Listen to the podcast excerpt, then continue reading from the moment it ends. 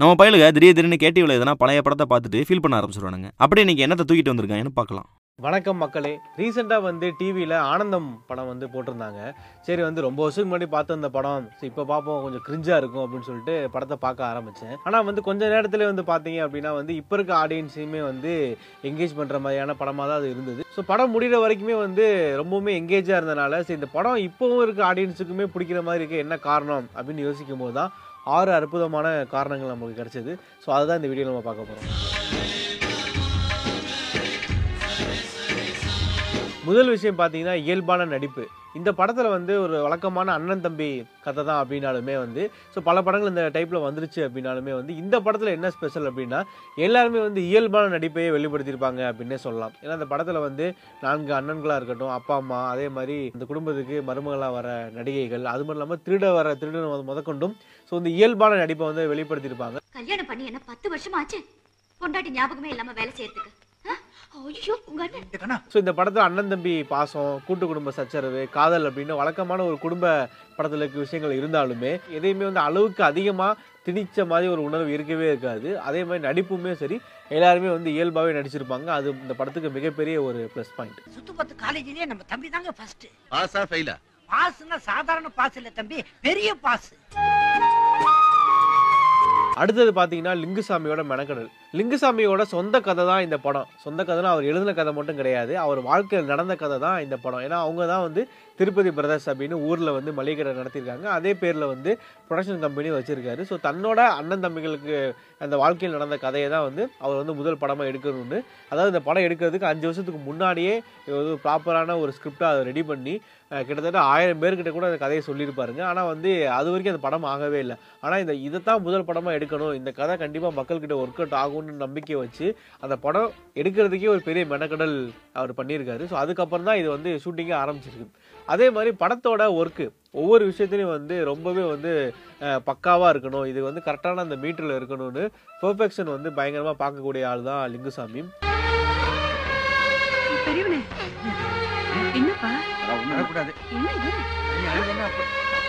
அதுக்கு ஒரு சின்ன ஒரு சம்பவமே உதாரணத்துக்கு இருக்கு. ஏன்னா வந்து மம்முட்டி வந்து ஒரு கேரளா நடிகர் மலையாள நடிகர் அப்படின்றனால தமிழில் அவர் டப்பிங் பேசி நடிக்கிறதுக்கு வந்து ரொம்ப அசால்ட்டாக பண்ணிவிட்டு அது வந்து அந்த மலையாள ஸ்லாங் வந்துருன்றக்காக ரொம்பவே மெனக்கெட்டு ஒவ்வொரு டைலாகையும் வந்து கிட்டத்தட்ட இருபது தடவைக்கு மேலாம் பேச வச்சு எடுத்திருக்காராம். அதுலேயும் குறிப்பாக பார்த்தீங்க அப்படின்னா தாங்க மாட்டீங்கடா. இது என்னன்னு தெரியும் தாங்க மாட்டேங்க. மனசுக்குள்ள போட்டு அழுத்திக்கிட்டு இருக்கேனே. அந்த ஒரு டைலாக்கு மட்டும் இருபது இருபத்தஞ்சு தடவை பேச வச்சிருக்காரு மம்முட்டியை. கடுப்பான மம்முட்டி என்ன சொல்லியிருக்காருன்னா முதல்ல லிங்குசாமி நீங்கள் ஸ்டுடியோ விட்டு வெளியே போங்க. நான் பேசுனதுக்கப்புறம் நீங்கள் உள்ளே வாங்க அப்படின்னு டென்ஷன் ஆயிருக்காரு. இல்லை சார் இது கரெக்டாக வர வரைக்கும் நான் வந்து ஓகே சொல்ல மாட்டேன் அப்படின்னு சொல்லி வெயிட் பண்ண வச்சு அவரை சரியாக சரியா டப்பிங் பண்ணதுக்கப்புறம் தான் அனுப்பியிருக்காரு. இதில் வந்து இனிஷியல் ஸ்டேஜில் கொஞ்சம் கடுப்பாகவே இருந்திருக்காரு மம்முட்டி. ஆனால் படம் ரிலீஸ் ஆனதுக்கப்புறம் வந்த ரிவ்யூஸ்லாம் பார்க்கும்போது எல்லா ரிவ்யூஸ்லேயும் வந்து கரெக்டாக இந்த பாயிண்ட்டை மென்ஷன் பண்ணி எழுதியிருக்காங்க. என்னன்னா தமிழ் நடிகர்களே வந்து தமிழ் எப்படி டப்பிங் பேசணும் அப்படின்றத மம்முட்டி கிட்ட பார்த்து கற்றுக்கணும் அப்படின்னு மென்ஷன் பண்ணி எழுதியிருக்காங்க.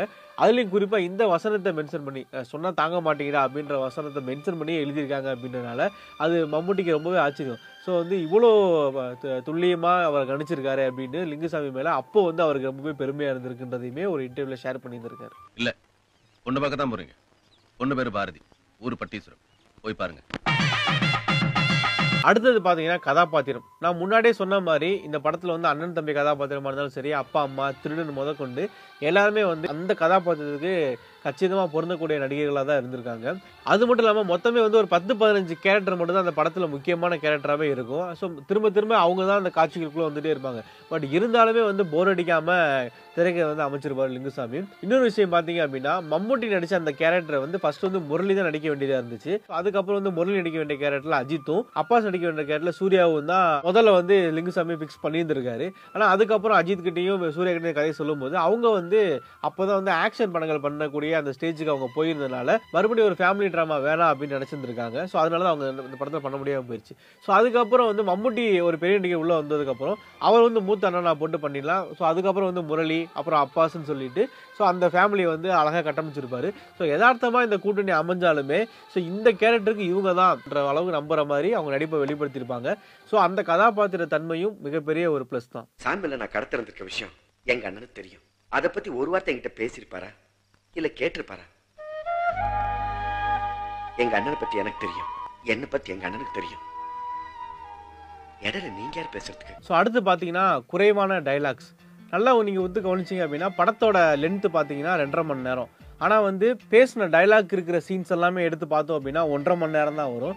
ஏன்னா வந்து அந்த அளவுக்கு வந்து சைலன்ஸ் நிறைய இடங்கள்ல இருந்திருக்கும். ரொம்ப குறைவான டைலாக் தான் யூஸ் பண்ணியிருப்பாங்க. ஸோ வந்து முன்னாடியே நான் சொன்ன மாதிரி சொன்னால் தாங்க மாட்டீங்கன்னான்ற மாதிரி இன்னொரு டைலாக் வந்து மீமா ட்ரெண்ட் ஆச்சு. அது என்ன அப்படின்னா ஆளாளுக்கு பியூரோவில் கை வைக்காதுங்க. பணத்தை கேட்டுடுங்க. அந்த டைலாக் முடிஞ்சு கரெக்டாக வந்து ஒரு ஒரு நிமிஷம் கழிச்சு தான் அடுத்த டைலாகே வரும். ஸோ அந்த அளவுக்கு ஒவ்வொரு இடத்துலையும் வந்து எவ்வளோ லிமிட்டடாக வசனங்களை வந்து யூஸ் பண்ண முடியும் அப்படின்றத பார்த்து தான் தேவையான வசனத்தை மட்டும்தான் படத்தில் வச்சுருந்துருப்பாங்க. அந்த அளவுக்கு வந்து சைலன்ஸாகவும் விட்டுருப்பாங்க. அதே மாதிரி அந்த எமோஷன்ஸ் வந்து ப்ளே பண்ணுற மாதிரி நடிகர்களுக்கு வந்து ஒரு ஸ்பேஸும் கொடுத்துருப்பாரு லிங்குசாமி. இவ்வளவு தூரம் கொண்டு வந்து விட்டுருக்கேன். சின்ன தேங்க்ஸ் கூட கிடையாதா?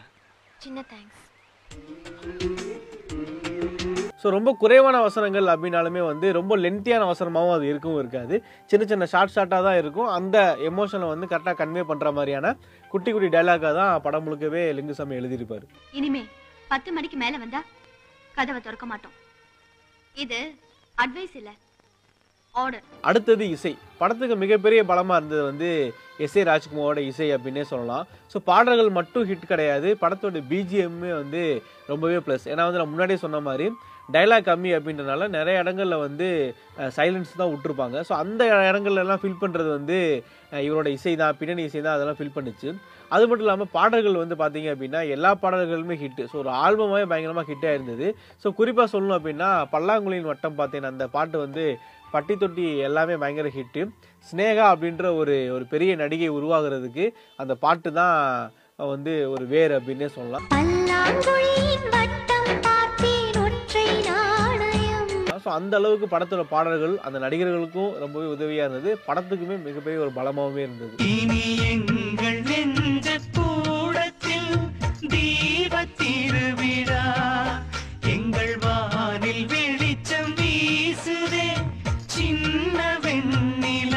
அடுத்தது பார்த்தீங்க அப்படின்னா நோ நெகட்டிவிட்டி ஸோ படத்தில் வந்து நெகட்டிவிட்டியான சீன்ஸ் அப்படின்னா பார்த்தீங்கனாலே ஒரு மூணு நாலு சீன் தான் இருக்கும்.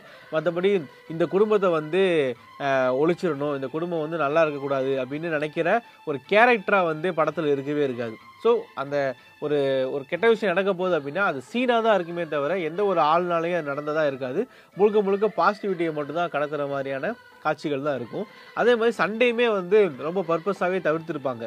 ஸோ வந்து மம்முட்டியை வந்து ஒரு இடத்துல வந்து ரவுடிகள் அடிக்க வரமோ வந்து நல்லவங்க ஒதுக்கு போனால் அதுக்கு பேர் பயம் இல்லடா. ரத்தத்தை பார்த்து பயம் நினைச்சே நீ.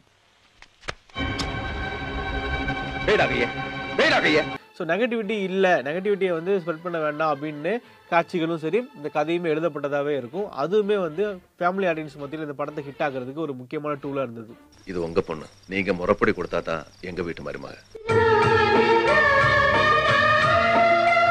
இந்த ஆறு காரணங்கள் தான் இப்போவுமே வந்து ஆனந்தம் படத்தை நம்மளை பார்க்க வைக்கிறதுக்கான காரணங்களாக நான் நினைக்கிறேன்.